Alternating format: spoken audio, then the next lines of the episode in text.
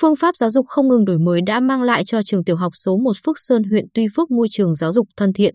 Ở đó giáo viên và học sinh cảm nhận được niềm hạnh phúc với mỗi ngày đến trường. Phụ trách khối 5, cô giáo Đỗ Giang Vũ đã đưa ra nhiều sáng kiến, nhất là việc tổ chức hoạt động trải nghiệm cho học sinh.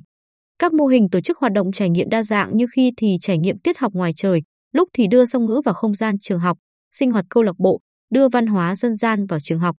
Vận dụng phương pháp trải nghiệm có tác dụng to lớn trong việc phát huy phương pháp học đi đôi với hành, đáp ứng yêu cầu bức thiết thực hiện mục tiêu của chương trình giáo dục phổ thông mới.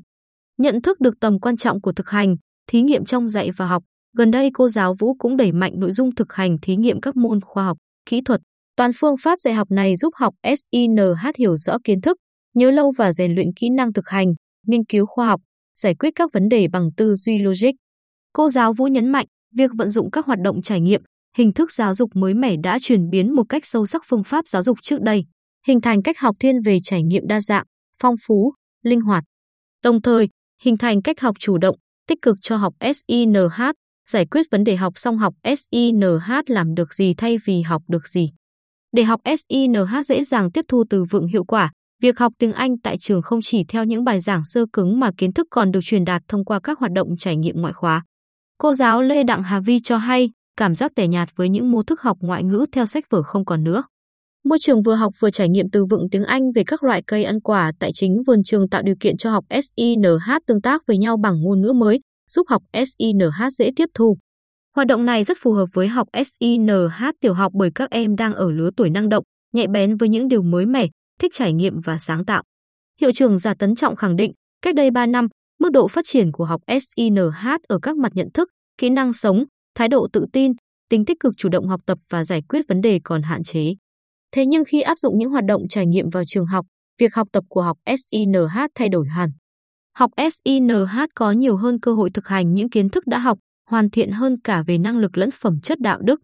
Giáo viên cũng nhận được những kết quả tốt, nâng cao hiệu quả giáo dục, xây dựng trường học, lớp học thân thiện, giảm được áp lực căng thẳng trong học tập nên học SINH rất hứng thú đến trường.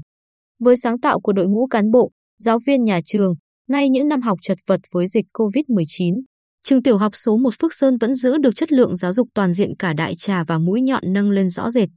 Kết quả đó nhờ ở cách thức nhà trường triển khai phương thức dạy hai trong một vừa dạy trực tiếp, vừa dạy trực tuyến.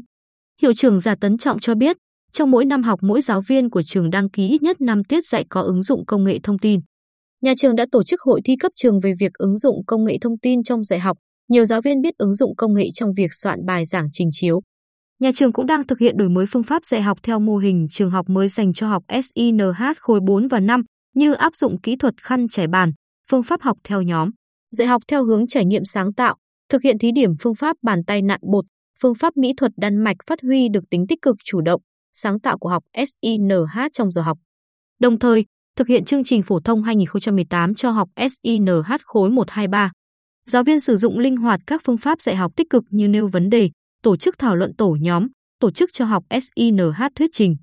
Trường tiểu học số 1 Phước Sơn hiện có 596 học SINH với 20 lớp, có 36 biên chế 30 giáo viên đứng lớp, trong đó 17 giáo viên dạy giỏi cấp huyện trở lên, một giáo viên đặt giáo viên chủ nhiệm giỏi cấp tỉnh, một giáo viên đạt giáo viên dạy giỏi cấp tỉnh, một chiến sĩ thi đua cấp tỉnh. Đây là những nhân tố tích cực, sáng tạo trong mọi hoạt động của nhà trường. Thầy giả Tấn Trọng đúc kết, việc đổi mới phương pháp dạy học đã đi vào chiều sâu, học SINH thực sự hứng thú khi được tranh luận, phát huy tính tích cực chủ động sáng tạo. Giáo viên không chỉ giúp cho học SINH nắm được những kiến thức trọng tâm trong chương trình mà còn hình thành cho các em phương pháp chiếm lĩnh tri thức, phương pháp tự học. Nhờ vậy, chất lượng học SINH hoàn thành yêu cầu học tập tốt, tham gia các phong trào luôn đặt cao.